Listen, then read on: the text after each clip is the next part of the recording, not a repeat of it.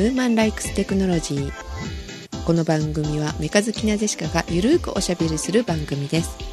お届けするのはシャークトルネードを見たよのジェシカと？豆乳ラテって何？シオンと？皆さん、NVIDIA ってご存知ですか？ようです。こんばんは。あこんばんは。こんばんは。あれってナノビディアって読むとばっかり思ってたんですが、NVIDIA でいいんですか？NVIDIA です。はい。NVIDIA って ?GForce とかあ、テグラもそうだっけ？な？何でしょこれ、グラフィックスチップを作っているメーカーですね。ううんうんうん。で、まあ、GPU って言うんですけどう、んあ、そうそう、この間、全然話変わるんですけど、はい転職しまして、お、じゃあありレベルがとうございます20になって、賢者になった。てれれってれって感じ？はい。ケンちゃんだったんだ賢者になりました。それで、はいあ、GPU って言うんですね。そういうグラフィックチップのことを。うんその関係？まあ、それに近い関係？うんうんで、GTC っていう、はい GPU テクノロジーカンファレンスっていうのがあって、この間行ってきましたっていう話です。なんか今、グラフィックスチップって言ってるけど、うん。何に使うかご存知です最近、そういうのって？最近というか、グラフィックスチップの主な用途は、当然、グラフィックスの、あの演算で、主にはあの、うん。不動小点数演算で、えーうん。いろんな 3D とかの、えーモデリングしたりするのが基本的な用途です。で、はいこれ多分結構前になんかの番組で言ってたと思うんですけども、うん GPU、ごめんなさいね、だいぶ昔なんですっかり名前忘れてるんですけど、演算処理の肩代わりをさせると。なんでかっていうと、あの GPU が一般的なあのコンシューマー向け PC の中で最も複雑な構造の機械になってるんで、もう CPU より複雑ですからね。演算のチップの数とか見たら桁違いうにん。積んでて、メモリもものすごい DDR5 とかもだいぶ前から使ってるみたいなうん。のになってるんで、CPU の演算の肩代わりとかいろいろやってたりもしますね。そうなんですよ。なので、なんか GPU のカンファレンスとか言って、あ、じゃあグラフィックスやってるんですねって言われると全然違くって、うんなんか GPU のカンファレンスに行って何を話をしてるかっていうと、AI の話をしてるんですね。うんうんうんうんで、その GPU っていうのは、その、今、シオンさんが言ってくれたように、複雑さで言うと CPU が複雑なんですけど、その構造的には。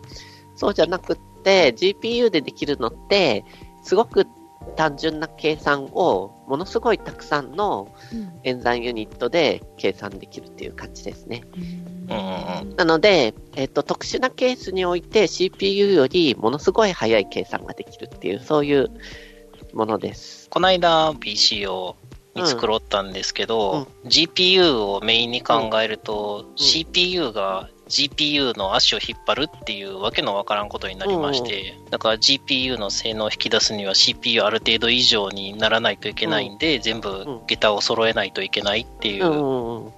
そうですね。えはい。人工知能に関係あるってことね。そうですね。うん。もともとはそのグラフィックスの特に 3D とかの処理を早くするっていうのが目的で作られたものなんだけど、うん。あの 3D グラフィックスってどういうあれかっていうと、うん。3次元の空間の上にたくさんの点があって、うん。で、点と点をつないで線があって、線と線をつないで面ができて、うん。それをなんかたくさんの三,、まあ、三角形の面ができるんだけど、はい。その三たくさんの三角形を 3D 空間上で描いて、うん。で、それをなんか二次元のディスプレイに表示するみたいな計算なんですね。うんうんで、それって何をしてるかっていうと、みんなが中学、高校で習った、うん。あの、ベクトルとかのベクトルは多分高校かな？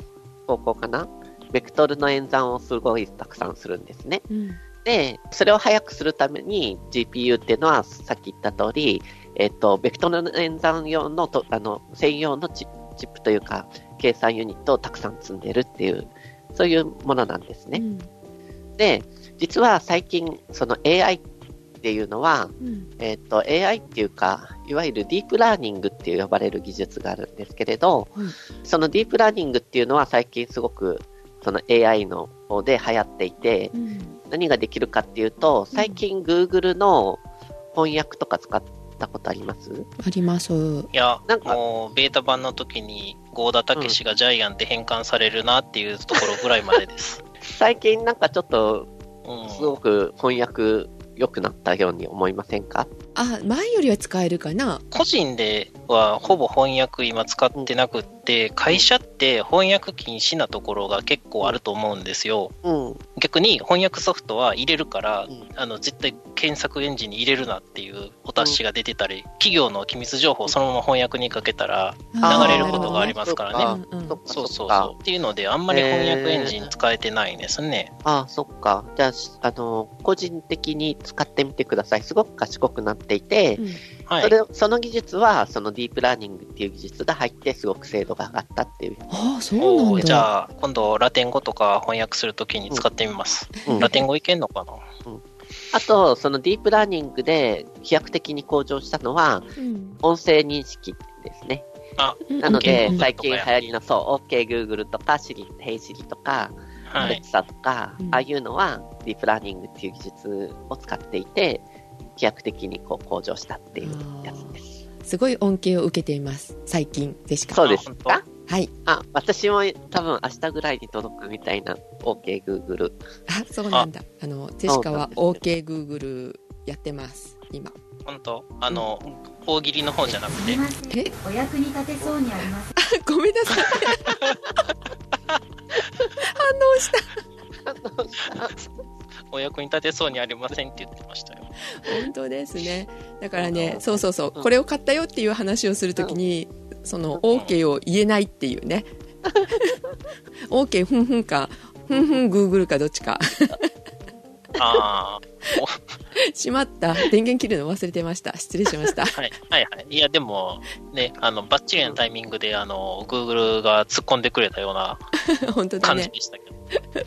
まあ、あの、ちなみに OKGoogle で大喜利っていうのもやってるんで、面白いんで、まあ、調べてみるといいかもしれません。いろいろ Google に無理難題を言う感じ？そうそう、Google に無理難題を言って、なんかすごくこう、軽くあしらわれてみたり、すごく頼もしかったり、たまに本家 Google が乗り込んできたりしてます。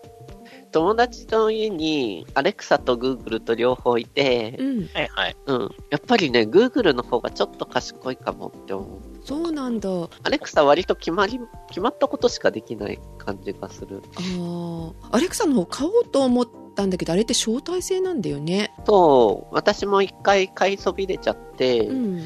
あれなんか一な24時間以内とかで買わないとまた切れちゃうんで、あ、そうなんだ。24買いそ時間びれちゃったんですよ。24時間に1回ずつ買わないといけないの？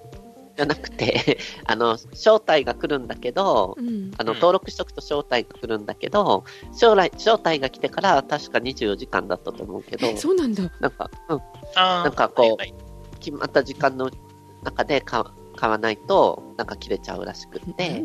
買いそびれちゃった。だけ、ど、欲しかったのは、うんあの、ちっちゃい方のエコードットっていう方でう、んうん。その招待来たのは、大きい方のエコーって普通のやつだったのね。うんうん。でも、エコードットの方がいいやと思って、両方、その、申し込んでいてう、んで、エコードットの方はまだ来てないから、だからまあ待ってるかなと思って、うんで、待ちきれなくって、なんか3000円で買える Google のちっちゃいやつ買いました。一緒だ。私も待てなくて。Google のちっちゃいやつって、あの、どら焼きみたいなやつ？そうそうそう。そうそう。ああ、紐付きどら焼き。そう、Google ホームミニね。そうそれあれが明日ぐらいに届く。うん。うん。あで、ちょっと話を戻すと、はいだからそのディープラーニングで、GPC、ディープラーニング。はい。飛躍的に向上したのはそういう、まあ、機械翻訳みたいなやつとか、うん音声認識とか、あとはその画像認識っていうの技術がすごく飛躍的に向上していて、はい最近のなんか自動運転、車の自動運転で画像で、例えば道路は、ここは道路とか、その道に人が歩いてるとか、うんうん標識とか、で、標識に書かれてる文字を認識するとか、そういうのができるようになって、うんすごいねっていうやつなんです。うちの父親がね、この間車買い替えたんですよ。はいうん。それがヴォクシーっていうやつなんですけどね。うんカーナビの機能のようなやつで、あの、真ん中のセンターラインをね、またぐと、ピーピーピーピーずっとうるさく言うっていう機能がついてますね。はいはいはい。今ありますよね、そういうのね。はい。一定速度以上でセンターラインを割り込むとうんピーピー言うんだけど、迷惑駐車とかがあって、左に車がいてて、うん割らざるを得ない状況でもピーピー言ってうるさいからすごく嫌がってました。うん。もう一段階賢くなってほしいみたいです。そうだね。そうそう、対向車なし、左路肩に駐車車両ありっていうところをちゃんと判定してほしいみたいですね。うん。まあ、もう一歩、もう一歩ですね。まあでも、その技術的にはもうそういうことはできるようになっていて、うんうんあとは本当にインプリメントというか、実際に車でそれをちゃんと製品として出せるみたいな状態にあるっていう感じでしたね。レベル3自動運転でしたっけね？はい。っていうのが今、3が確かほぼ自動で、えー、と人間が割り込みをして、で、レベル4の実証実験中のはず。うんという感じですね。であとはもう製品にいつ組み込まれるかっていうのと、うんあと実証実験というか、あの、実際にうん日本の道路でそれを使えるかどうかみたいなところをちゃんと整備していくっていう感じ。多分高速道路はもうそろそろ解禁なんじゃないかっていう感じがします。うんうん。高速道路、とりあえずね、トラックにとにかくつけてほしいです。うん。トラックは危ないです。ね。何がってトラックは基本的に信号を無視するものだと最近確信しました。完全赤信号を停車してる、ま、あ信号待ちしてるやつを右から追い越して左折していきましたからね。おーって。うんさすがにこれむちゃむちゃやぞって思いながら見てました。で、うんそれを1台だけじゃなくて5回ぐらい見たんで、さすがにそのえー言ったのは一番ひどいやつですけど、うん普通の信号無視はもう普通にやってるんで、トラックは信号無視するものだと思ったんで、あの、さっさとつけてほしいです。うん。ね、もう自動運転義務付けてほしいね。うん。人間の方があのひどい運転してるから絶対。うん。そうだから自動運転怖いみたいなイメージあるかもしれないけど、うん人間が運転するより安全に運転できる可能性は高いです。うんそうだね運転の方が。人間よりは信頼性高いですよ。うん。あのそれぐらいには来てます、技術的にそうそう。あとは、あの、ある程度年いってたり、持病持ちの人はね、うん急に死んでも大丈夫なようにすぐ止まれるようにしといてもらえればいいです。居眠りとかね、そうそう。スピード違反がなくなるかもしれないあそうですよ。そうなっていきますよ。でも、スピード違反をしなくても、みんながみんな自動運転だったら、最悪信号とかもいらないですもん。そうですよ。そうそう。あの、お互いの位置情,、ね位置情報を通知し合っといて、あの、うん IoT みたいな感じで車にも掘り込んどいてう、ん衛星だけじゃなくって、他にも都市部の交通網が密になっているところでの位置情報システムを使って、私ここにいますよっていうのやってたら、もう何も見えないところでも、相手が来てるから止まろうとか、うん。全部やってくれますからね。あとよく思うのがあの霧の中。霧の中運転するときねすごい怖いのね。うん。10メーター先とか見えないから。見えない。ジェシカさんは自動運転するよりも赤外線の目を持った方がいいかもしれない。でもでもなんかあれも出たらしいねその霧の中をちゃんとあの見える風にスクリーンに映し出して運転できるっていう、えーこの間モーターショーでやってたみたいなんだけどあそれは別に普通に水で分散しない何かの電磁波を当てて反射見れば大丈夫です。ああそういうので見せてるのかなあそうそう。んすごい欲しいなと思って見てた、欲しいね。ね欲しくなる。あ、で、そう、転職したのは、うんそういういわゆる AI というかえ、うんそういうことをやる会社に転職したので、うんそういうのに行ってきましたよって話でした。はいはい。そうそう。補足というか、似てますよね。あの GPU はさっき言ったように、あのユニットとして複雑なんで、えっ、と、一個一個のチップは当然、まあ、十分に複雑ではありますけれども、むちゃくちゃ複雑じゃないけども、連携してね、いっぱいのユニットを連携して動かすっていうのが得意なんで、うん自作系の人だったら2台以上2個ずつセットでクロスファイヤー接続したりとか、うん。2つ以上のボードを連携させて速度上げるとかっていうのが得意ですもんね。うんうというやつです。ん。はい。補足補足。はい、牛乳ラテ？豆乳ラテ豆乳ラテ 星のコーヒーっていうところに行って、はい。モーニング食べようかって言ってた時に、うんメニューですごく気になったんで、店員さんに聞いたんですよ。豆乳ラテって何だと思います？え、豆乳と、こあの、なんていうの、だからカフェラテのうん。ミルクの代わりに豆乳使うやつじゃないの？そうだったんですよ。はい。でもそれは豆乳ラテとしては、ネーミングが悪くないかなと思って。まあ、豆乳ラを牛乳で割ってると思ったって話でしょ？そうそうそうそう、知らなかったんで、豆乳のね、牛乳割りだと思って、あ、いいな、あの、筋肉痛の日の朝とかすごくいいなと思って聞いたら、豆乳ラテじゃなくて、カフェ豆乳？コーヒー豆乳ですよね。そうだね。うんコーヒー豆乳だよね。はい。なんで、すごく肩透かしを食らったんですよ。であお味はどうでしたか？お味はね、なんか、すごく正直なところ、あの、コーヒーの苦味と、あの、豆類を、あの、いったりとか、あの、煮出した時のえぐみが混ざって、すごく飲みにくかったです。あでちょ私結構好き、豆乳なんで。ちょびっとね、ちょびっと砂糖入れたら良くなったんで、うん。うん。これはもうコーヒーじゃなくて、あの、低温殺菌乳とかをスチームミルクにして甘めに仕立てたやつで割った、ほんまのもんの、あの、豆乳の方もちょっとえぐみを多めに出したやつで割るとすごくいいかもしれないって思ったんで、ぜひね、普通のあの豆乳ラテをあの出してほしいです。豆乳だったよね。普通の豆乳ラテ。うん。豆乳、豆乳オレでもいいですけど。まあまあ、あとは星のコーヒーっていうところのなんか文句ばかりになるんですけど、入ってもあのミックスジュースがなかったのがすごい困りもんでしたね。喫茶店っぽいのにミックスジュース置いてないっていう。あミックスジュースは喫茶店行ったら飲みますよね。あ、飲みません。コーヒー飲みます、喫茶店に行ったら。なるほど。星のコーヒーはスフレドリアが美味しいよねああ、うん、私もそう思う。食べてない めっちゃつなげてる感いやいや、編集したことは誰にも悟られてないはずです。いや、それがね、まあ、今度行った時食べたらいいかなと思うんですけど、うん。もうあの、モーニングの時間に行ったんで、モーニングメニューしかなくって、カレーとかドリアは、えー頼めなかったですね。ああそうそう。あ11時からなのよあれ。だから私も10時ぐらいに行ってあの11時からですって言われてから待ったもの。あ、えー。1、時間待ったんで。またまた。コーヒー飲んでね。ああ、なるほど。でも食べてみようじゃん。うん。おかわり半額やし。あそこはだからそのスフレパンケーキ？うん。はい。が有名じゃない？有名じゃないのかな？が美味しい。うん有名かどうかわかんないけども、あの、メニューで割と大きく出てましたよ。出てるよ。うん。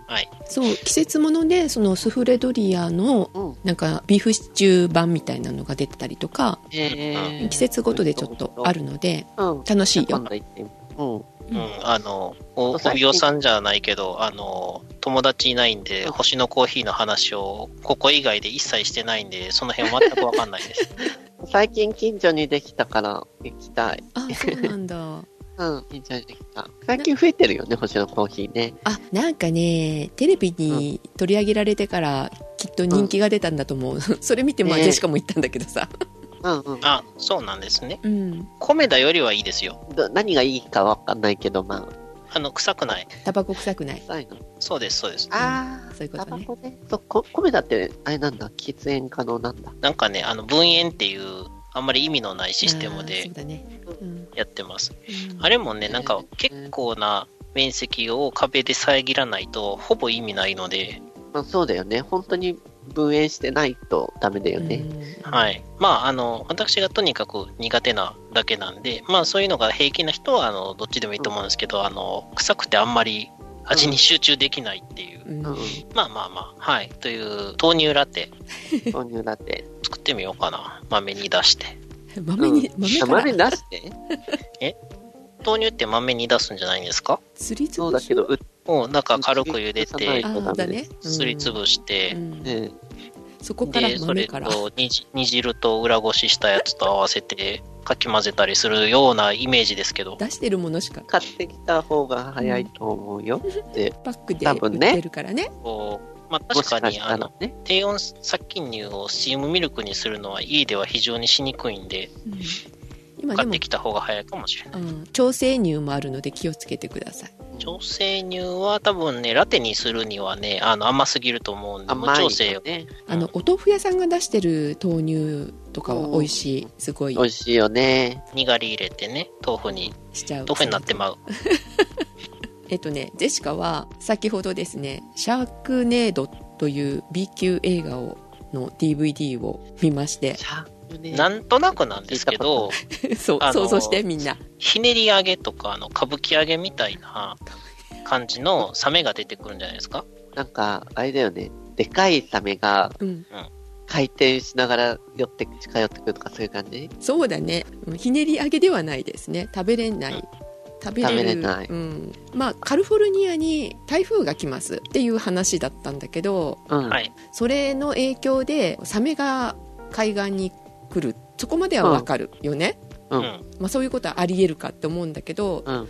その台風によってサメが浸水したところに入ってくるっていう、トルネードも起きるから空からも降ってくるしうん。溝からも上がってくるみたいなどドブにサメが出るってことですね。いや、もうトトルネードの影響でもう大洪水が起きてるっていう感じなんですね。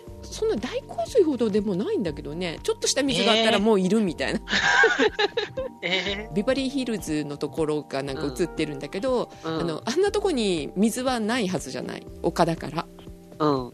だけどうん。トルネードで水が上がってきて丘の上から水が降りてくるから道路は流れていっちゃってんだけどうん。建物の中に水が溜まるわけよ。うん。で建物の中にいるんですサメが。空を飛んでるサメに人間がやられるみたいな。海泳いでないの意味がわからないけど。食いちぎられるとかいうのは分かるんだけどうん。ごっくんされてそのお腹から出てくる本当にね突っ込みどころ満載すぎてもう一人でね突っ込んでたもん 画面に向かって。まさかと思うようなことが起きるっていうねきっとねシオンさんはハマるあいやー、シオンさん好きそいやー、そんな、私そんなん多分見ないですよ。悪魔の毒毒バーガーとかは見ますけど。絶対見るよ対見そ本当かな？確かにちょっと前にチェックしてた映画は、あの、メガシャーク VS メカシャークでしたけどね。あの辺のね、新作ビデオが、マイナーなやつほど、なんかお高いんですよ、設定が。ゲオとかに借りに行ったら。あああのよく新作だけど7泊8日とか、ああはいあなってたりするやつがあるじゃないですか。あれになかなかならないんで、うんあの、純新作とかに降りてきた頃にはもうすっかり忘れてるっていうぐらいの感じになってるんで、今ね、頑張ってビデオ屋行ってう、ん最近パッケージの裏のバーコードをスキャンさせると、うんその情報が出るようになってるんですよ。ゲオアプリとか。うんだから見たいやつはあのスキャンして、お気に入りとか後で見るみたいなやつに掘り込んでいってます。うんシャークネードも見かけたら入れとくと思います。ああ入れといてくだう。さい。これのねパッケージに書いてあることがねおかしいのよ。あのこれは面白いとかそういうことじゃなくって全米がおののいた、アメリカの放映時に驚異の38万7000ツイートを記録って書いてあるなるほど。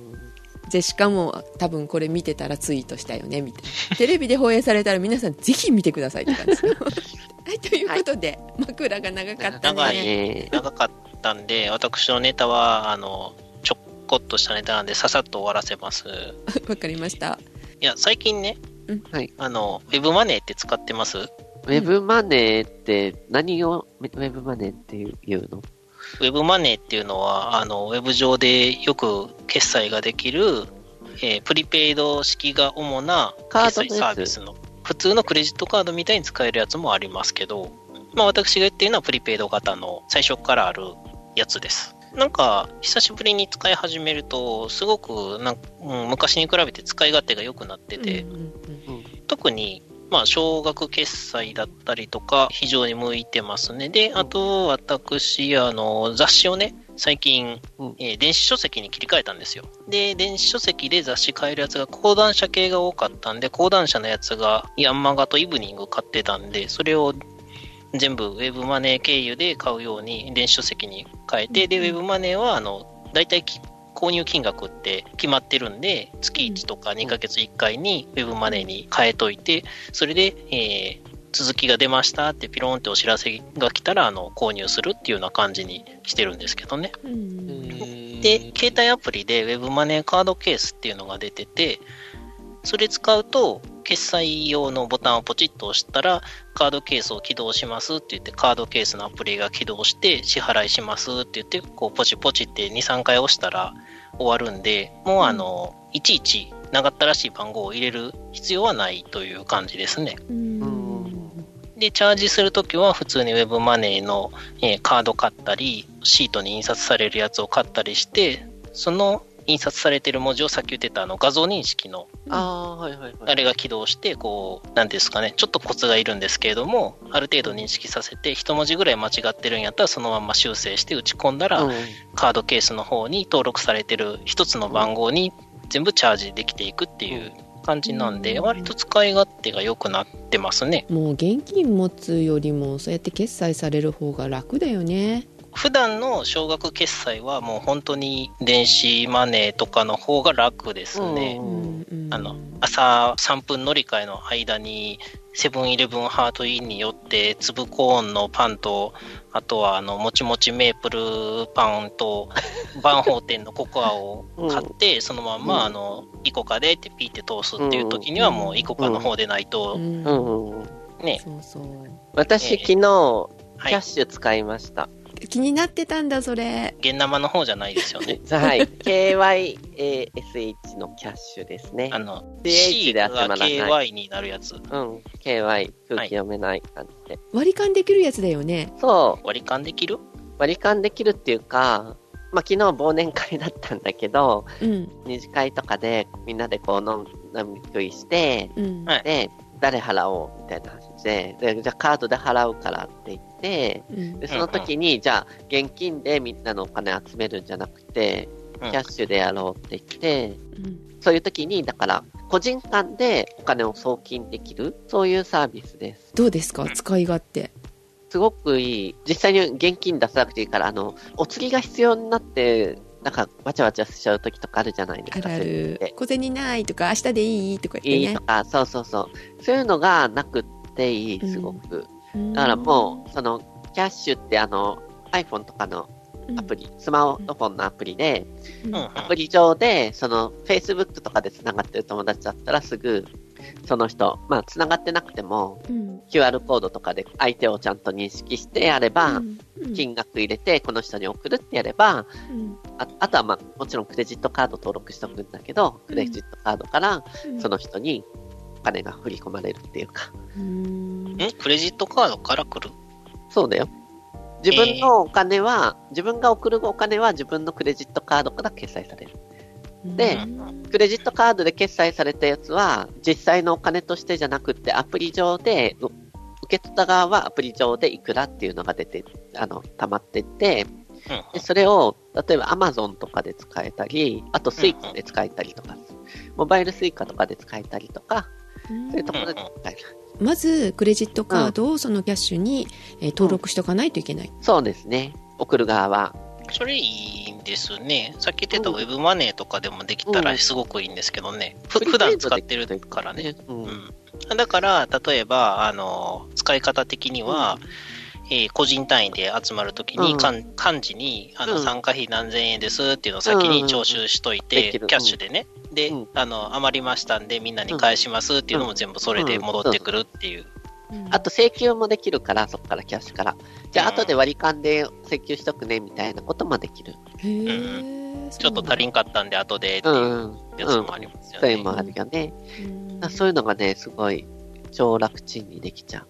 うん、これであのこのシーズン、入り口をずっと占拠して、鬱陶しい酔っ払いが減るっていうことですよね。うっとしい酔っ払いが減る。うん、入り 入り口周りだけの話、うん。ね。もう席についてたらあんまり関係ないからいいですけど。うんうん。そういうのにね疎い人たちじゃないなければいいんだけどね集まりがね、そうだね。うんそういう人だと、逆にね、うんわちゃわちゃしちゃうよね。うんそうなんだよねでも、一回やったら多分もうすぐできると思あとは、クレジットカードの審査に通るかどうかの問題ですよね。いいそこから？う。そこは、そこは通っとこあもしくはだからウェブマネーで登録ができればいいってことだう。よねねそうだねそうそうそう。うんあれは楽ですよ。うん、最近使うと非常に。他にもね、えっ、と、いろんな決済ができるサイトが、まあありまして、うん。まああの、よくありがちな LINE のスタンプとか、うんあとは、えっ、と、私が使ってる Steam っていうゲームのプラットフォームですね。PC 上でゲームを遊べる、まあ、ストアの名前みたいなもんなんですけども、まあ、ス Steam っていうゲームのプラットフォームがあって、それとかも Web マネーから、えーその Steam のウォレットに掘り込んだりっていうのができますし、で、ちょっと手数料取られてめんどくさいですけど、Google の、とあれは Google プレイのポイントみたいなやつがあるのかな。うん。それも手数料取られるけれども、決済できます。うんまあ、あっちはめんどくさくなかったらもう普通にコンビニとかで同じように買えるんで、Google プレイのやつは買ってしまってもいいとは思いますけどね。うんあちなみに任天堂のポイントも買えますよ。あ任天堂のポイントって、はい。ゲームが買えるってこと？そうですね。ゲーム内課金みたいなこと？ソニーとかはやってるかは知らないんですけども、えー、任天堂とかマイクロソフトとかは、Google のあのポイントみたいな感じで、Google プレイのポイントってありますよね、ゲーム買えるようなやつ。全部わかんない。ええまあ、例えば、じゃあ、えっ、と、一番近いところからいくと、Google プレイってアプリとかゲームが買えるじゃないですか。普通うんのあの、フリーじゃないやつってお金払いますよね。うん。そのお金の決済用にいろいろやり方あるんですけれども、Google のプレイっていうストア専用のポイントで買うことができますと。うんうん。で、それはコンビニとかになんかカードがいっぱいぶら下がってるところがあるんで、それ1個、ある。あるある、いっぱいぶら下がってる。うん。うん、それ1アップルなんか個ピッて。取ってね、うん。うん。iTunes カードでしたっけね？とかあって、それを、ねうん。あのピッて取って、金額決まってるやつとか、自分で言うやつとかいろいろありますけど、うん。買って、そのコードを、その専用のストア内でポチポチって入力して入れたら、残高が増えて、決済に使えるようになると。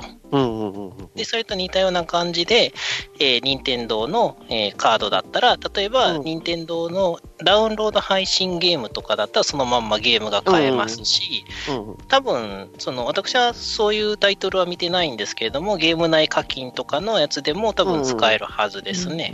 任天堂とかでも、そういうゲーム内課金ってあるんだ、じゃあ。ありますよ。あの、今、私が言ってる。うん、動物の森ポケットキャンプとかでも、あの、リーフチケットを買うのに、ポイント、お金いりますよ。リーフチケットっていう、多分ね、タヌキの葉っぱやと思うんですけど、え？多分ね、そうなんだ。うん、あの、いろいろ、あの、便利なんですよ。あのゲームって農園系ゲームだから、ものを作りますって言ったら、うん72時間後にじゃあできますねって言ってカウントダウンがピッて始まったりするんですけど。そのリーフチケットっていうのを使うと、あの、一瞬で終わりますと。で、それは課金アイテムで、まあ、もしくは、あの、いろんなミッションを、うんえっ、と、友達にいいねをいっぱいするとか、うん期限内にこういう行動を取る、えー動物をいっぱいキャンプ場に呼ぶみたいなのをクリアするともらえたりすると。うん。うん、でもまあ普通にお金出して買うこともできますみたいななるほどね。やつですね。ありがちなシステム。そうなんだ。なんかゲームやらないから、すごいゲームの話がよくわかってなくてごめんなさいってあ感じ。そっかうん。私もそんなやらないですよ。はいそうねそうね。うんそういうことにしとこそうそうなんですよ。さっき言ってたスチームでも、あの、買うだけ買って、あの、70%オフとか、そうそう、そろそろクリスマスセールなんですけど、70%オフとかになってて、ファンお得だって言って買うだけ買ってあんまりやらないっていう。スチームゲームではよくあるみたいです。う。チームゲーム？うん、スチームっていうプラットフォームですね。PC で遊べるゲームです。へー。フーテクの 何回かわかんないけどやってるので聞いてください。はい、聞いてみます。はい。まあ、ウェブマネーなんか久しぶりに、あの、うん電子書籍から使い始めたら、結構便利になってましたよっていうお話です。はい、使ってみよう。ん、ああとねあの、カードケースのアプリのあのアプリで対応してないやつでも、そのアプリ入れてると、バーチャルカードっていう、まあ、普通のウェブマネーのコードみたいなのが発行されるんで、う。うん。それをコピペして普通に使えれば、紙のカードと同じような感じでも決済できますんで、まあ、あのいろいろ使い方は便利になってますということです。便利。ということでゾウさんのネタ。ウォッチ、ウォッチ、ウォッチ。ウォッチと了解2つあるんだよ。うん、ウォッチもあるけど気になるのがツイッターに出てたアナログシンセキットはい。収録前に作ろうと思ったんだけど、ちょっと時間なかったので、で作れなかったんですけど、うんアナログシンセビルダーズサミットっていう イベントがあって、うんニッチですね。ね 超ニッチでしたね。もうめっちゃニッチで、もう今本当最初最初こう、ど言ったけどどうしていいかわかんなくなってちょっと困ってたんだけど、うん。なんかそう、みんなが自分で作ったシンセを、うん。うんこう自慢する大会みたいな、そういうだろう感じで。ね。うん。うん？なんかちょっと思ってたのと違いますよ。うん。え、あはい。思ってたのどんな感じだったんですか？あもうもうちょっとなんか最新のアナログ申請の発表会的な感じかなと思ってたんですけど、アマチュアの最新のアナログシンセの発表会みたいな感じ、はいうんみんなあアマチュアの人たちなので、はい。だから自分の作った最強の申請みたいなのを、そうそう。僕の考えた最強のアナログ申請をいっぱい出してくるんですよね出し。てくる感じ。でまあ、その中で気になるやつがあったら話して、その作り方聞いてみたりとだったりとか。か、うんあと、私はなんかその申請キット、アナログ申請キットっていうのを買ったんですけど、うんそういうふうに、まあ、反布してるっていうことですよね。あの、うんまあ、売って、売ってるんですよ。この、基板とかって、1枚では作れないじゃないですか。あの、うんプリント基板って。ああ、そうなんですね。うん、回路を作る。自作するのもあるけど、大体今だと、回路用の CAD を買って、基板用の CAD を買って、うんそれで書いたやつを、なんか中国とかに送って、うんで中学とかでプリント基板になって、最近だと10枚単位ぐらいから作れるのかな。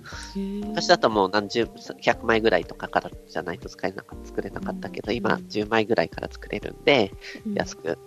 で、そういうところに出して。基板返ってきて、それにこうハンダ付けするみたいな、そういう感じなんですけど、うん自分で作ったやつでも、部品さえ揃えば配ることができるわけですよ。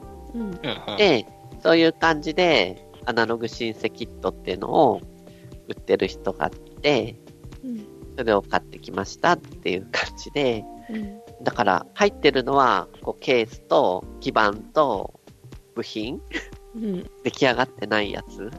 でそれを自分でハンダ付けして作らなきゃいけないっていうやつを買ってきましあーこれハンダ付けしていくんだた。そう。この猫の尻尾は違うよね猫の 猫の尻尾はハンダ付けしちゃいけない。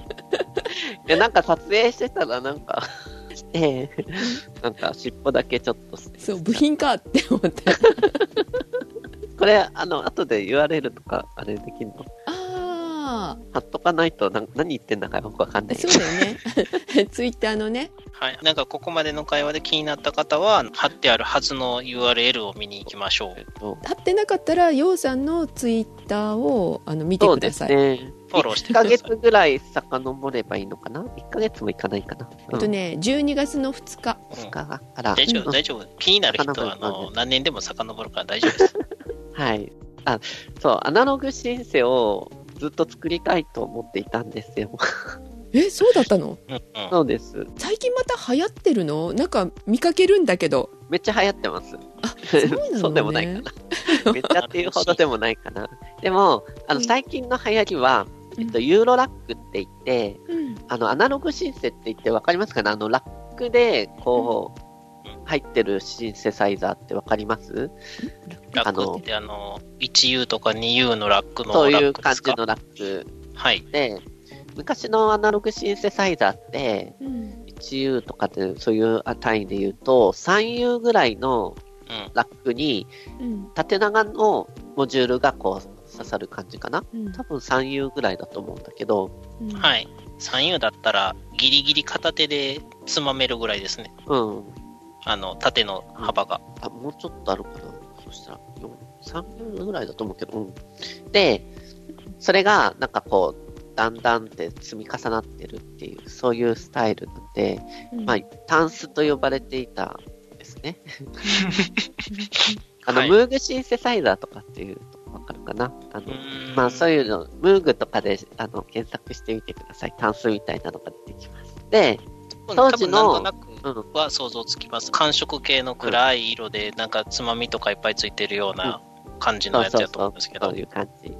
その当時の、やっぱりその、部品だったりとか、そういうさっき言ってたプリント基板の作る技術とか、うんまあそういういろいろな諸々の都合があって、そういう大きい状態になってるんですけど、うん今はそれがめっちゃキュッてちっちゃくなって、うんそれをユーロラックって言ってるんですけど、うん高さがそれこそ、2ミリぐらいそんなに小さくない。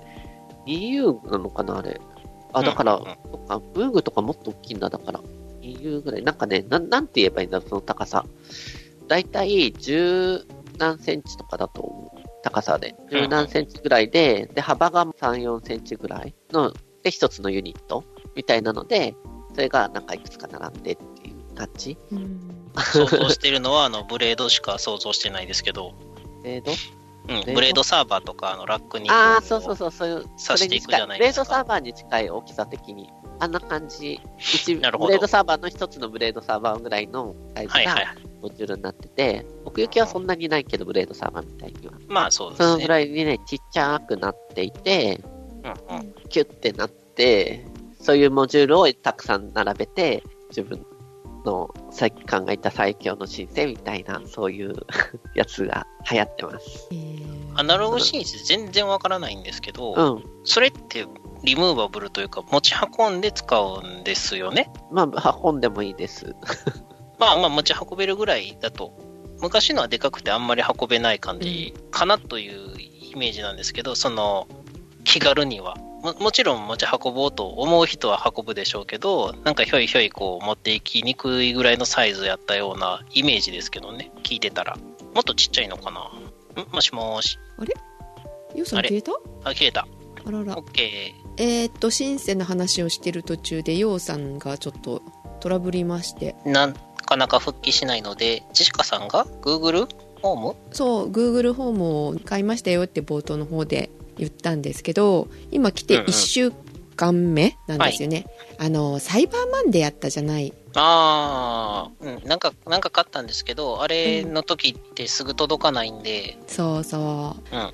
それで多分ね集中して遅れてるものもたくさんあるっぽいんだけど、まあ、多分それにかぶせてきたんだと思うんですがビッグカメラはい。とか他のとこもやったみたいですけどその Google ホームの AI スピーカーねあれが半額になったのようさんも言ってたけどはい。なので、えー前からちょっと欲しいと思ってたミニの方をね買ってみたんですよああ、あの、どら焼きの。そうどら焼きのそしたらさなんかやっぱ集中してたみたいでうん。なかなか送ってこなかったのでとレビュー見てたら各部屋にやっぱり必要だみたいなこと書いてあったから車用にもう1個買っとこうと思って安くなってたからはいはい。色違いを頼んだのうんうん。二つね。はい。そうそう2つ頼んだの色違いでねはい。そしたら後で頼んだ方が2日後ぐらいに来たかなもう1個の方は2週間ほどかかりました。うーん。まあ、注文したタイミングと届いたタイミングが逆転したと。そうでようさんも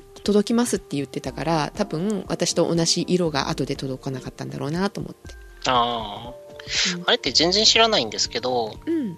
例えば二つ並べてお互い喋らしたりとかして遊べるんですか？それはできないんだと思うけどなどうなんだろうさせたことはないですけどまだまだあの登録しただけであの今日届いた分はとちょっと登録しただけであんまり使ってないんですけどねうんうん。まだ賢くはないかなはい。あの Google アシスタントと喋る方がまだ遊べるんだと思ううんうん。うん。もしもーし。お帰りなさい。帰りなさい iPhone になりました。え？今 iPhone? なんかインターネットが壊れた。えなんで？大丈夫？?iPhone で良ければ iPhone で続けますが。?iPhone 音質いいね。うん。じゃあこれでえじゃあこれでてみ切ってみた？ルーター切ってみた。一回切ってみたけどダメだった。ああそうなんやなんだろう、核攻撃でも受けたんかな わかんない。たまにさ、お金を払い忘れて、なんか、止まることがあるんだけど、でも払ってるはずなんだけど、なんか忘れてるね。なんか、自動引き落としにしてなくて、来るじゃん、なんか請求が。うんああ、あれ？あのま毎月毎月、あの、お金を現金で納めに行くの？そうそう。ページで払ってる。ページ楽ちんでよ。自動引き落としよりは楽じゃないような気はしますけどね。初期値、まあそうだけど初期値めね。んどくさいけど。そうそう、自動引き落とし、なんか、手続きすればいいんだけどね。っていうだけなんだけど。あ、戻ってきたインターネット。払ってなかったわけじゃなかった。よかったはいで無事に戻ってきたところでですねはい。ようさんがいなかったので今ようさん何を頼んだ、どっちだっけな？濃い方？薄い方？薄い方にしたような気がするけど。やっぱりうんだから届くの遅かったんだよっていう話をねあー、そういうことか。そっちの方が人気なんだ。でしかも薄い方を頼んだのでうん。2日経ってもまだ言ってこないから、うん。まあ、違う色を頼んでみたのうんうん。うん、そしたらそれはすぐ届いたの。あ、本当？うん。そうだったんだ。でも明日ぐらいに来るともう発送しましたって聞いてたから。今日来たよ、ジェシカのとこ薄い色は。あ、本当？うん。だから多分明日には来るはず。うん、来るはず。で、お店の店頭の方を見たら、だってあったもの。だからあ店頭受け取りにすればよかったって思いながら、あ、あれ？チョークってどっちの色？チャコールが濃い色？あ、違う、うん。うん、チョークが薄い色。あ、じゃあ薄い方だ。チョークが、うん、チョークが今日届きました。で、あの、はい。Google ホームミニをはい。2つ並べて、うん会話はできないの？ってしおんさんに。え、なんか、あの、そういうね、おしゃべりするようなやつと音声認識があるやつは、うん二つ並べてお互い喋らすのが一番面白そうやと思うんですけどね。うん。じゃあ、ぜひ、ショーンさんも買って試してみてください。多分、多分ね、買ってそれをするためだけに買うのはちょっと高い気がするんですよ。なんか自分で使うんやでもったら他にもいいかもしれな使えいです。ますよ。本当？うん。歌ってくれる。OK, Google 歌ってって言って。うんおあとスピーカーとして使えるから、あ、そうなんですね。っていうか、全然知らないんで。うん。うん、Bluetooth のうんうん。スピーカーとして使えるので、家にもしそういうスピーカーない人うんは、いいかなって感じね。うん。でもスピーカーとして使うんだったら大きいやつがいいかなってあ、感じ。Google ホームの方がね。うん。うんだけど電源がうん USB で取れないからミニにしたんだけど、ジェシカ。あ、そうなんだ。うん大きいと USB じゃないんだ。そう、普通の AC 電源で取るみたい。で、1個だけではなく2個にしたのは、車に1台は積んでみようかなと思,、うん思ってるんですけどねうん。まだでも進化の途中だからどうなのよっていう。うん。ってところなんですが、はい1。週間使ってみて、はい。もう手放せないねって、やっぱり AI スピーカーいるわってなってます。あ本当に？え、うん何が一番便利一番はね、今この冬の寒い時期だと、うん。お布団の中からアラームを手を出さずに止めれるっていう。え、それ意味なくない？え？え？アラームの。アラームの意味がなくない？あ、だけどね、うん。朝その日の温度から、うん。ニュースから、うん。寝てるニュース読ん間でくれるはいいよね。うん、すごいニュース読んでくれる機能がある。おはようって言うとニュース読んでくれるよね。天気はうどうです？とかね、うん今日はどんな日ですみたいな話をしてくれるんだけど、うちテレビがないからさ、ああ、そっか。で昔は、だから家にテレビあった頃は、うん朝テレビつけてると、で、ニュースとか天気予報とかチェックしてたけど、うん今うちテレビがないから、うんそういうのがなくていいなって思った。うん、そうだね。うん。あとね、Siri と連携させるといい。え、お互い並べて会話させるんですか？それはね、まださせてないけどね。うんあの、ポッドキャスト聞きたいなとか、あと iPhone に入ってる音楽聞きたいなっていう時って、Google じゃできないので、うんうん Siri に言って、Siri からポッドキャストを Bluetooth を使って、えースピーカーとして聞くとか。で、一旦それで止めてしまったら、あの、Google でも、あの、Siri と連携してくれてるっぽくて、ポッドキャストをもう一回再生していったら知ってくれるの、その途中から。Siri に言うわけじゃないんだよ。Google がやってくれるの？そう、えー今日判明しました。連携プレイ。どういう風な連携になってるのかわかんないんだけど、こっちは意図してそことくっつけたわけじゃないのね。何かのアプリを使って、その iPhone と連携してみたいなことはやってないのに、ポッドキャストを聞いてる途中で再生止めてしばらくして、あのもう一回再生してとか言ったら、それをしてくれたっていうね。すごい。と、あと一人暮らしの人には、うんおはようも、あの、おはようって言ってくれるけど、行ってきますもちゃんと、行ってらっしゃい、頑張ってみたいなあ感、じで。いいな。嬉しいな。ただいまって言ったら、あの、ご苦労様みたいな感じの声かけてくれます。うん、嬉しいな。あと、テレビがあると、テレビのスイッチ入れてって言ったらテレビつけてくれる。ドラ焼きみたいなのがニョコニョコ歩いていくんですか？かわいいね、それ。かわいい。えーっと、それは、Chromecast と連携してて、うんテレビをつけてくれる。えー、Apple TV は連携しないの？あ、Fire TV ともしてくれないから無理だと思う。ダメそう。そう。Fire TV 使ってるから、アレクサが欲しいんだけどね。あー、そっか。うん、そっちが便利かなって思ったんだけど、うんアレクサ、あの、Google とちょっとね、良くないみたいね、Amazon とね、今ね。あ、そうなの？仲悪いの、うん、だって YouTube が来年から止まっちゃうの？FireTV の中の。あの、今、アマゾンが Google と仲違いしようとしているとこです。あ、そうなんだ。はい。うん。なので今まで使えてた YouTube が今年いっぱいで使えなくなってしまうのでテレビで YouTube 見るのにちょっと不便だなと思ってたんだけど、うんうんうん。そう。なので Google ホームの方で YouTube を見ることができるとそれもだから YouTube と自分の、えっとうん。アカウント Google アカウントと連携しているのでおすすめをちゃんと出してくれる、うんうんうん。YouTube つけてって言ったらじゃあジェシカのおすすめを出しますねみたいな感じでうんうん。勝手に出してくれるし、えー。うんでしおんさんがおすすめしてくれたのも見てますよ、良い子のやつ。よい子のマイクラサバイバル生活ね。そう。これなんで、あれ、内蔵しなかったんだろうね、Chromecast。Google ホームに Chromecast を内蔵させなかったのはなんでなんだろうねって思った別に支払わせたいんじゃない、もん。そっか。うん、っていうことだと思うよ。一緒になってればいいのにって思った。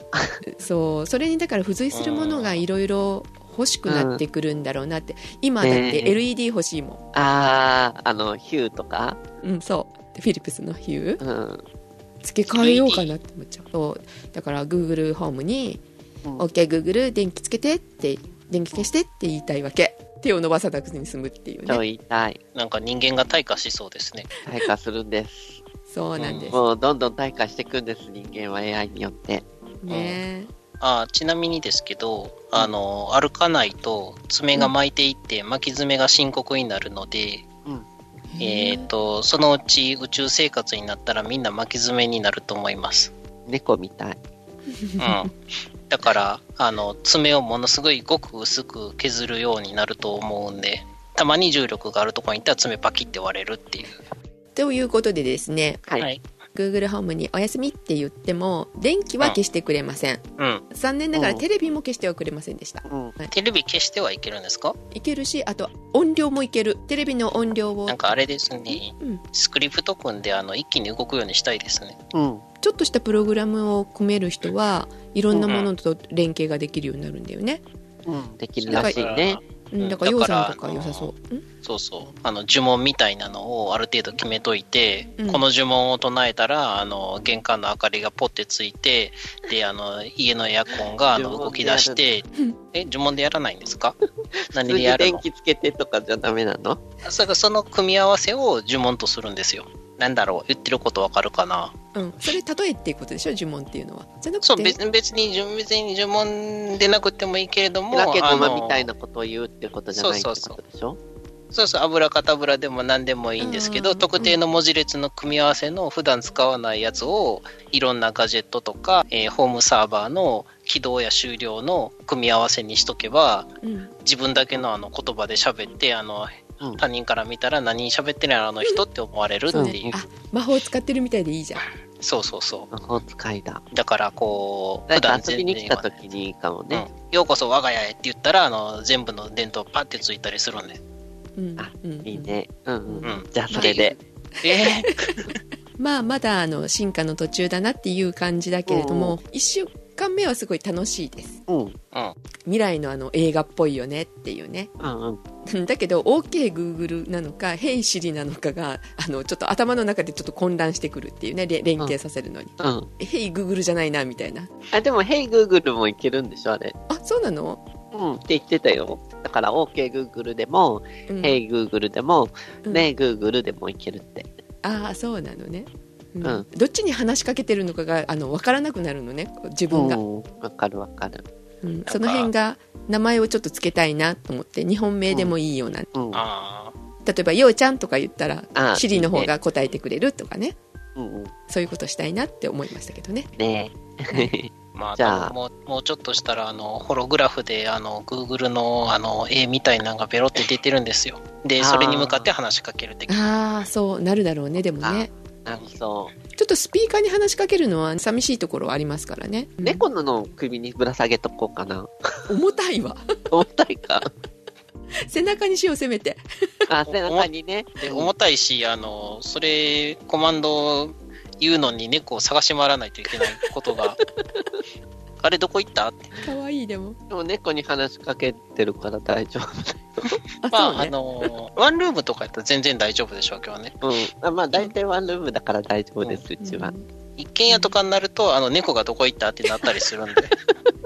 あのでも音声認識は素晴らしいですよシリより上かな素晴らしいですよね、今の。イントネーションがおかしくても大丈夫シリはちょっと厳しいところがあるけどシリは厳しいね。うんうん。まあでもやっぱりそういう AI 技術は今やっぱり Google が一番先頭行ってますね。ああそうなのね、うんはいこれからがちょっと楽しみですがはい。ようさんのネタの方に戻りますがネタの方、何の話してたっけ、シンセサイザーねアナログシンセの話だよね。アナログ申請の、だからちっちゃいのになったよって話したんだよね。うんはい。そうそう、ユーロラックっていう企画があって、小さいので作れるようになったので、うんうんみんなそれで頑張って作っていますっていう話で、あ、で、そう、シオンさんがなんか言いかけてなかった？あ、うんいや、遅刻なったんで持ち運びが楽になったのかあ、そうそう、持ち運びの。話だ。あの、持ち運べるけど、持ち運んでる人もいるかもしれないけど、まあ、持ち運べって何が楽しいかがよくわかんないね。アナログ申請をどこで使うかが、だから私は分かってないんで、そう。みんな音楽をする人なの？え演奏だったら、うん。演奏する先に持っていく必要があるんじゃないかなっていうのが、なんとなくのあれなんですけど。あれは作って楽しいだと思うんだけど、でも基本的には YouTube とか録音して、なんかなんだっけ、サウンドクラウドとか、あ、そういうところに出してくのが、あれじゃないかな、ライブとかで使うとかになると、うん。結構アナログシンセって安定しないんで、うん。温度とか照明のあれでなんかだいぶ不安定になったりとかするらしくって、で、他の楽器と一緒にやろうとすると、それこそチューニングが難しかったりとか、シンセ使いたかったら多分普通に最新のデジタルシンセを使った方が、あのライブだったらいいと思いますっていう感じ。ということはだ、うんあれですね、ライブ会場に Google ホームを持って行って、家のやつを操ればいいんですよ。なるほど。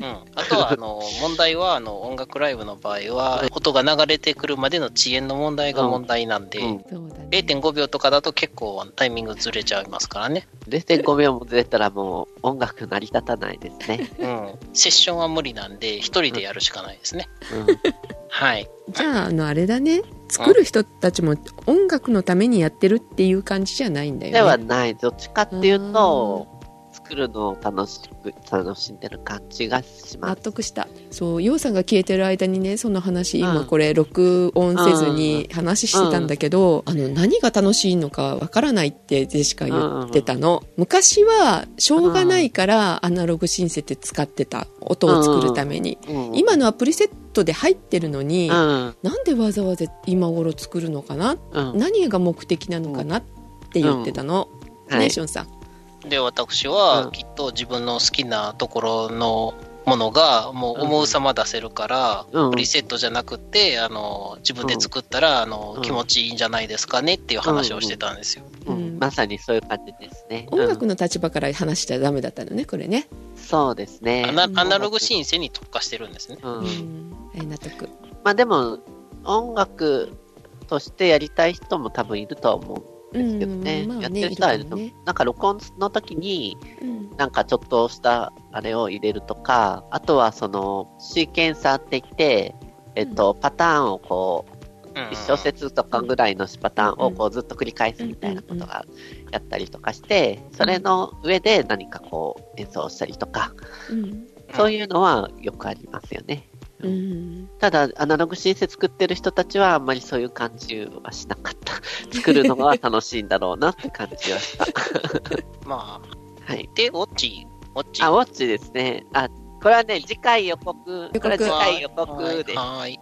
あじゃあ新年だね明けましての時にそうですね。えっと、一応予告しときますと、はいインディー55っていうクラウドファンディングサイトに出てるやつなんですけど、うんスイングスっていう時計です。うん。で、これはかっこいい。普通にかっこいい時計じゃないですか。うんうん。でこれ一応スマートウォッチ的な機能もちゃんとあって、普通の時計の形してるんだけどこにどうつけてるんだろうと思って。そう、なんか出るのは多分、その文字盤の上に、こう、なんていうの、並んでる LED が光るぐらいなんですよ。うんあとは、ブルってなったりとか、うんとにかくあの、時計の盤面の上に何か情報を出すっていう感じではないやつ。普通に時計の形をしてます。で、私はこういうのが欲しかった。その、なんか、Apple Watch とかは、ちょっと、なんか、変な声で言えないけど、ダサいなっていう、つけたくないなっていう気持ちがあって、うん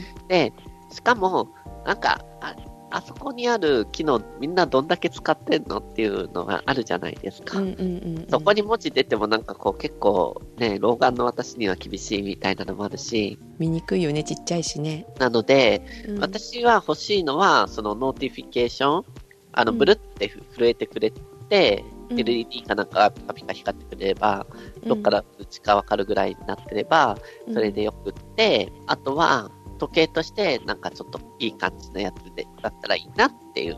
このスウィングスでできるやつは、あとは、うん寝てる間の、どどれぐらい寝てるかみたいな、どれぐらい寝てるかあーうんうん。あの、なんかスリープトラッキングって書いてありますけど、いそういううんうん睡眠の眠りの深さ、浅さ。うん。あったりとか、あとジャイロが入っていて、フィットネスのなんか、あれが取れるみたいなことを書いてありますね。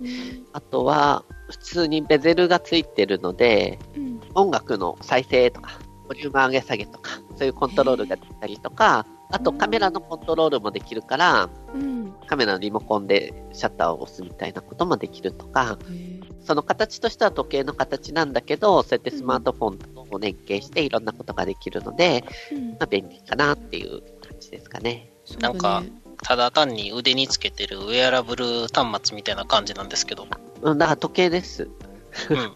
いや、だけど、連携できるのが、もうウェアラ、ウェアラブル端末みたいな感じになってきてるなってういう。ん、うん。これだったらスマートだね。そう、私はなんか、Apple Watch とか出た時に、なんかちょっと、えー、本当これって思っていて、本当これなのって思っていて、この形が、そのスイングスの形がすごい理想だなと思ってたら、うん。ちょうどのが出てたから、うん。ラウドファンってだったけど、うん。ドネーションみたいドな？ことをして、しかも50%オフなんで、ああの、ー。実際に時の価格の。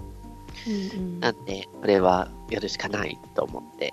うん。で、それがもうすぐ、クリスマス前後ぐらいに出荷しますって来ているので、なんか年明けぐらいには届くんじゃないかっていう感じです。なので、次回は実際使ってみてどうだったっていう話をできるかなって思います。あジェシカもこれなら欲しい欲しいでしょ？ジェシカもねアップルウォッチちょっとね女性はねつけにくいかなあれは大きいしね。うんなんかちょっと。それでメール見るとかないしうんあこれに電話機能があるといいかな？電話機能はないけど、例えばさ着信を通知してくれるから、あだいたいあの、音切ってるから、ー、うん、電話ってほとんど気づかなくって、たまたまなんかスマホいじってる時ぐらいしかうん。電話かかってきたのって大体気づかないことが多いんで、うんうん。そういう意味ではなんかそうやって時計にブルブルって通知来てくれたらすごい気づきやすいなっていうのはありますね。あそうだね私も机の中に入れちゃってるかわかんないから、時計だったらね、なるほそう、どそれいいですよね。それが一番いいなと思ってるんですけどね。うんうん、まあなんか来年早々楽しいものが届く届くのは年明けぐらいになるんじゃないかっていう感じ。海え、外こ、れどっから日本じゃないから。うん。アメリカじゃないかな。この間、ポートランドから4日か5日ぐらいで来てましたけでもどね。年末だからね。うん。だからまあ、10日ぐらいあったら着くんじゃないかなって感じですけど。で、クリスマスから10日経ったら年を越してるからね。そうなんですか、あんまりクリスマス詳しくないんで。うん。そうなのよ。じゃあ来年年明けの収録でそうそれには大丈夫。その収録には大丈夫です。だ多分、う来年年明けで、うん、2月ぐらいになってると思いますんで。それでこの配信が年明けかもしれないしねそう、うんうんそうなんですよ。それはあるかもね。じゃああの締めは良いお年をと明けましておめでとうではい。はい。ということでお届けいたしましたのは今年も1年ありがとうございましたで明けましておめでとうございますノーゼシカと皆様、良いお年をお迎えください。シオンと、皆様良いお年をお迎えください。そして、あけましておめでとうございます。ようでした。はいそれでは皆さんおやすみなさいおやすみ皆なさい。さい。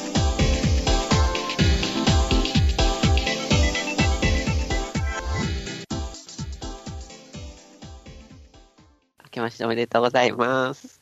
おめでとうございますにならないように頑張ってあの編集します、あじゃあ皆さん良いお年を。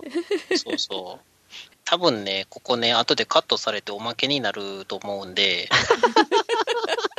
今言っとくんですけど、はい最近ね、時計がね、デザインしたくてしょうがないんですよ。お時計をデザインします？私が求めてる時計のスペックっていうのの、まず一つ目に視認性があるんですけど、はい。時計屋さん行っても視認性が悪すぎるあの、おしゃれ時計しかなくって、うん。それで言ったら、セイコーのすっげえぺっちゃんってしてるやつとか、文字盤の、文字の大きいやつでしょ？そうそう、うん。視認性がまず大事なんで、うん。で、そこで、えーいろいろ考えた結果、うん。スマートウォッチとかって、あの、文字盤が、まあ、視認性がいいものを標準にしといて変えたらいいわけじゃないですか。うんうん。うん。だから、もしくは普段、なんかちょっとしたやつで、ジャイロで動きを検知して見る瞬間だけパッて変わるみたいなね。うんううん。んで普段はもうちょっと可愛いやつにしとくとかね。可愛いやつは、あの、考えたのは怒りマークとか可愛いなって思ってるんですけど、あの、怒りソースとかの、そうそう。うん。怒りおろせっていう船の怒りマークとかね。で、あとはあの、天体時計とかが好きなんで、天体時計見たらね、アホみたいな値段するんですよね。天体時計ってどういうの？天体時計、いろんな種類あるね、でもね。めちゃくちゃあるんですよ。うんでなんか製図版みたいなやつとか、うん太陽系みたいなやつとか、そう、一番アホなのが太陽系のやつ。これいいね。いいでしょ？一番外側の外惑星が一周するのに100年以上かかるとかね。あ、本当にそういう進み方するの？これ。はい。これはどこまでかな？まあ、土星とかやったら29年やから、なんとか生きてる間に見れるかもしれないです。うん。いいお値段お値段もすごくうん。あとは可愛いやつ、あの、星好きなんで、あの、カンパノラのコスモサインとかもいいなと思いながら見てるんですけど、これも視認性が悪い。うんうんあ、そうねほど。そうそう。しょうがないんですけどね、お遊びなんで。うんうん。そのお遊びを切り替えれるからいいなというところで。うん。時計をデザイン？え、そうそうそれは何、何の時計をデザインするの？ん？何の？え、自分で作るの？時計を。それやると非常にしんどいから、プログラムで済むようなスマートウォッチの方がいいんじゃないかなって思ってるんですよ。そういうこと、スマートウォッチに文字盤を自分でデザインしたいってことね。あの、インターフェース部分をね。本当に作り始めそうでびっくりした。あの、スマートウォッチが出てなかったら、あの、どうやってネジ調達しようって、何はネジに行ったら、あの、全部オーダーメイドでネジ作ってくれるよなとかって言い出すところなんで、うん。はい。そうなんだ。そんなとこあるんだ。ありますよ、オーダーメイドでネジ作ってくれるお店。。へえ。時計作りたい。うんそうそそこでね、天体望遠鏡とかが置いてあって、なんでやろうって思ってうん話聞いたら、そこが、あの、その、すごく有名なうん天体望遠鏡メーカーにネジを下ろしてるから置いてるんです、みたいなあー。こと言ってましたね。へえ。時計いいですよね、時計。時計いいですね。うんうん。えこのどのタイプを買ったんだろ私が買ったやつ私は白い文字盤のやつにしました。うああこれだで、バンドを選べるんですよ。で、バンドがしかも3本ぐらいおまけがついてくる。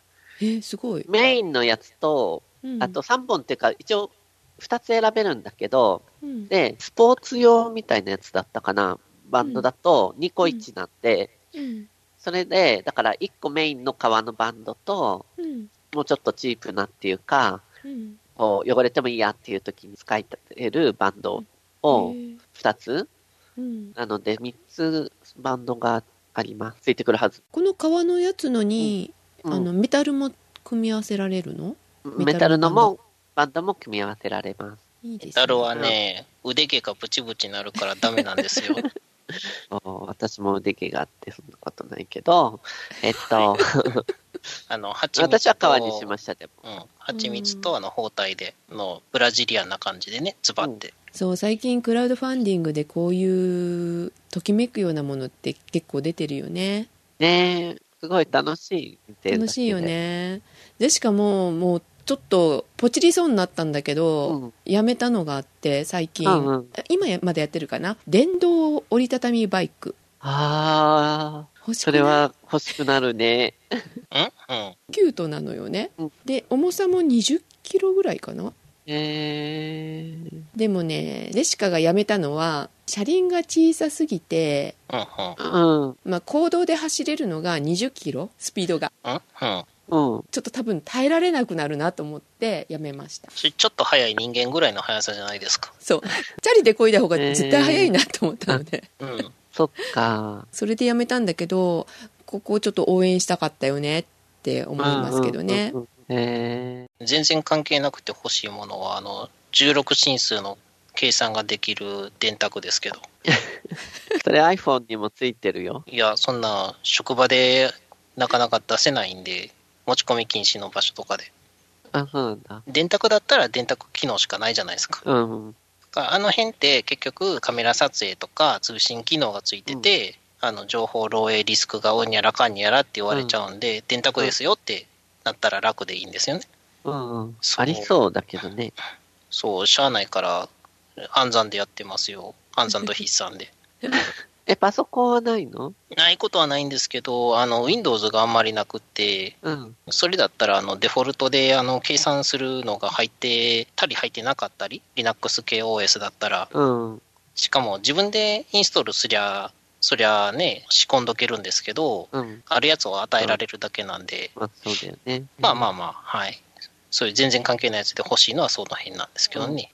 なるほど。みんな欲しいもんいっぱいや。ねえ困るよねね。じゃあまあ来年時計が届いたらまたよろしくお願いします、よろしくお願いします。いやしゅんさんあのこの番組であれ言ってないうん XBOX One X? あの、本当はね、Xbox One X のスコルピオエディション、あ、プロジェクトスコルピオエディションの話をしようかなって思ってたんですけど、国内で売ってなくって、ジェシカさんにも迷惑かけて、え？さくらさくらうん、そうそう。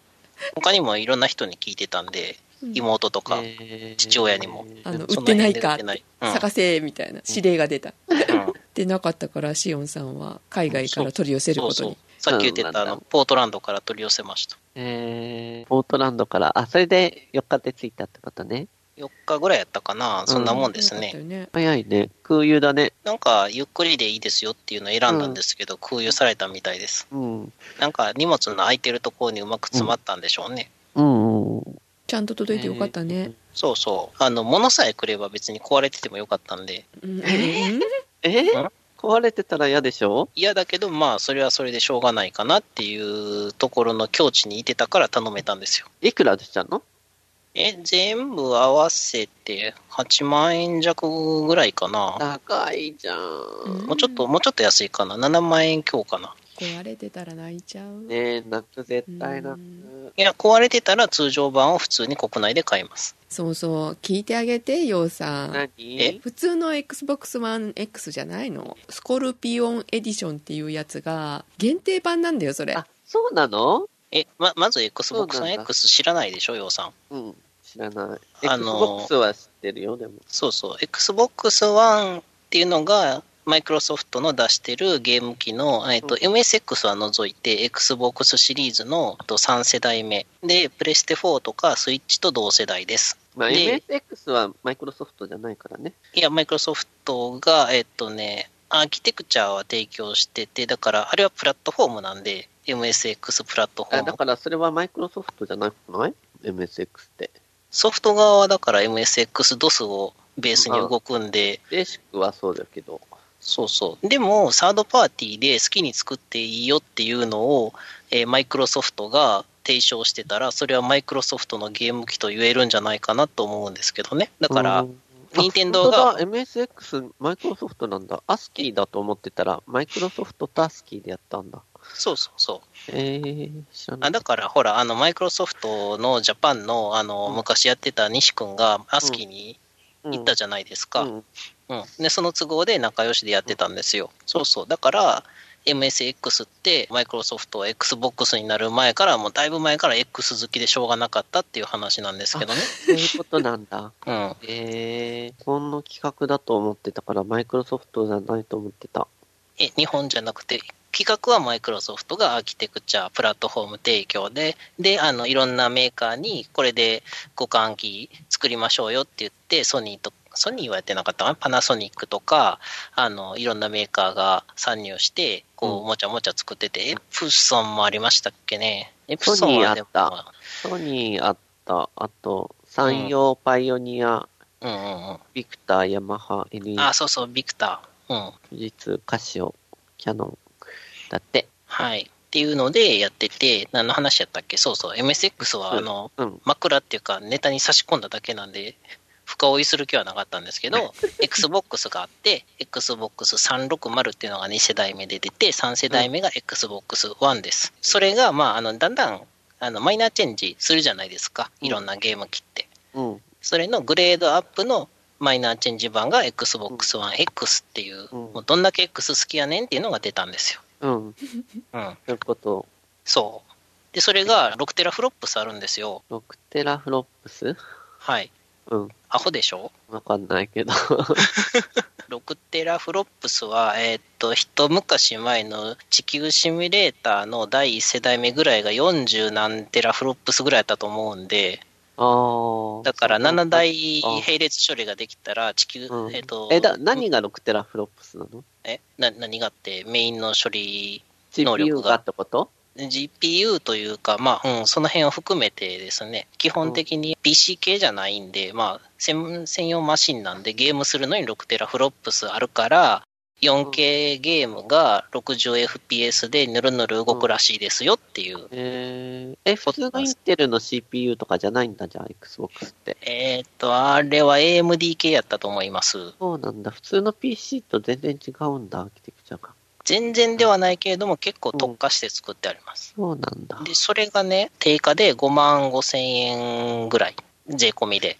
だからえー、多分、処理能力的にはもう凄まじいものがこの値段で手に入るっていう、これ欲しい。6テラフロップスの CPU 欲しそれが6万弱で手に入りますよ。い。ねえ。え GTX よりも早いってこと？これ。GTX でも、えーっとね、あの辺って結局、あの、さっきもちらっと言ってたけれども、うん。単体で最高性能出せないじゃないですか。うん。マザーボード選んだり、メモリ選んだり、CPU が足引っ張って困るとかいろいろあるじゃないですか。うんうん。そういうのがなくて、専用マシンになってるんで、その辺は楽。えちょっと一概に比較はできないんですけど、それでね、限定版と通常版があって、ー、うん。限定版がプロジェクトスコルピオエディションっていう、なんでこんな名前なのって言ったら、開発コードネームがスコルピオやったんですよ。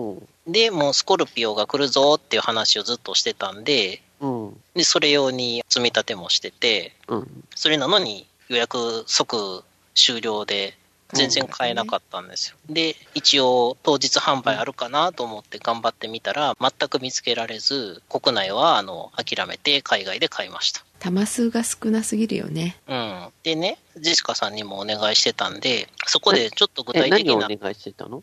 あもし周りで見かけたら教えてっていうお願あいです。あ、はいはい。電話かけまくったわよ。かけまくったんだ。うん。で、そこで唯一ビッグカメラだけがうん具体的な台数を教えてくれたみたいで、うん。えー、ビッグカメラがね、20台しか扱ってませんっていう話をうん。教えてくれたんですよ、ジェシカさんが。うんう。ん。そこで考えたら、ビッグカメラ全国で20台しか扱ってないっていうボリュームを考えると、うん。あれ、このマシン、日本で1000台か2000台しか出回ってないぞって思ったんですね。うん。調べたら、ゲームのハード売り上げが1688台で、うんその週、うん。おそらく通常版が1500台、限定版が100台、うん。で、残り88台が無印の Xbox One とうん。レ廉価バージョンの Xbox One S っていうのがあって、多分それの売り上げが。そうそう、いろいろ出てるんですよ。があって、多分そんなもんのボリューム感で最初聞いて想定したので間違いないなというところを、多分ね、限定版日本で100台ぐらいしか出回ってないです。そんななんだ。そんなんでした。え、それ壊れてたら困るじゃん。やっぱり。ねねえ。ちなみに限定版と通常版が何が違うかっていうと、うん。あのプロジェクトスコルピオエディションっていう刻印がされてるのと縦置きスタンドがついてるだけです。えーだってさ、今、Xbox One X のサイト見たら、はい。日本で49,980円だから5万円で買えるよ。あ、それは税抜きです。ああ、まあ税抜きか。だから税込みで5万5 5万千円。4千円、5千円、5万4千円ぐらいでしょ？うん、でも予で約してない、あ、通常版はわかんないですけど、うん。通常版はもうで在庫だって、それはなんだっけ？スコールピオはなんいくらだった？えっ、と、値段一緒です。あ、一緒なの？え、でもなんか、8万とか言ってなかった？あ、だから手数料と、あの、送料、あで、それぐらいかかったってことね？うん。日本で買えば5万円でか、5万4千円で買えるのに。いや、だから買おうにも、買う手段がなかったんですよ。そういうことね。そう。でもシオンさんはそのスコルピオンっていう名前が良かったんだよね XBOX One X っていう名前がダサいって すごい言っててそう、ずっと言ってたんですよ。正式名称が決まった時から、もうずっとブータレてたんですよ。オンじゃないやつは買えるんでしょ？別に普通に。買いますよ。え、だから、それでよくないの？だから名前がダサいんですよ。許せないんだってへえ。いや、別に許あ許しますよ、それは。ただ、自分で所持しようと思わないだけで、えー、こだわりがとちなみに今、アマゾンで94,999円で、えっ、と、出品されています。たいや、だいぶ安くなりましたよ。最初15万ぐらいでしたもん。出品したら差額ゲットできるよ。あ、そうそう。だから、お金さえ持ってたら、10代か20代ぐらい発注かけて、小銭稼げるなと思いましたけど。ちなみに北米版の対応電圧が100から127ボルトかなんかになってたんで、普通にそのまんま、あの、コンセントに挿して普通に起動しました。えーそして起動音が全くしなくて、動いてんのか不安になるぐらいの静音性。とりあえず、今のところ、一番安価でパワフルなマシンが欲しかったら、Xbox One X が一番安いですね。自作系の GPU とかって組み合わせないといけないし、弾数がやっぱり出てないんで、値段がなかなか下がらないっていうのがあって、そうですね。GPU だけで、ね、10万円高いのすると、まあね、そうなるもんねか。軽くまず10万円で、ただ Xbox は SDK を手に入れるのになんか結構大変そう。めんどくさいですね。ただでうんも、登録がめんどくさいけれども、普通に配ってはいたはず。嘘？んなんか、ちゃんと契約がいるみたいなこと書いてあったよ、さっき SDK 調べたら。そうそう。契約だけど、えーっと、お金はなんかね、昔は言ってたんですけど、途中から入企画のご提出が必要です。企画のご提出が必要で、めんどくさいんですよ。うん。そうすると開発キットが無償で手に入るそうです。そうそ DK だけでいいんだけどな。えいいね。6テラフロップス。う。うん。どれくらいかわかんないけど、ゲームはしないけど欲しいのね、マシンラーニングマシンにしたいですね。はい あとは、あの、HDMI インもついてるんで、面白い使い方はいろいろできますよ。画像取り込めるから。そうなんだ。はい。ということでおまけはこの辺ではい。じゃあ今度は本当におやすみなさいはい、おやすみなさい。